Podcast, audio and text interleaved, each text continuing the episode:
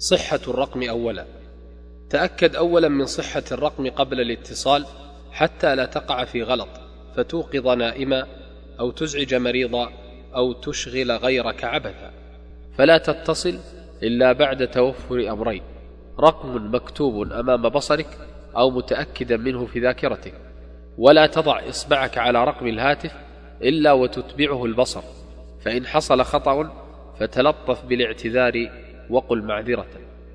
ويا أيها المتصل عليك لا تنفعل حينما يحصل شيء من ذلك فتحمله ولا تعنف. وإن قلت له فضلا الرقم غلط فإنه إن كان غالطا حقيقة فهو غير آثم. وقد أدخلت عليه السرور ولا سبيل لك عليه شرعا. وإن كان متعمدا الإيذاء فقد نفذه سهم اللطف ولك الأجر وعليه الوزر. وتغافل عن أمور إنه لم يفز بالحمد إلا من غفل.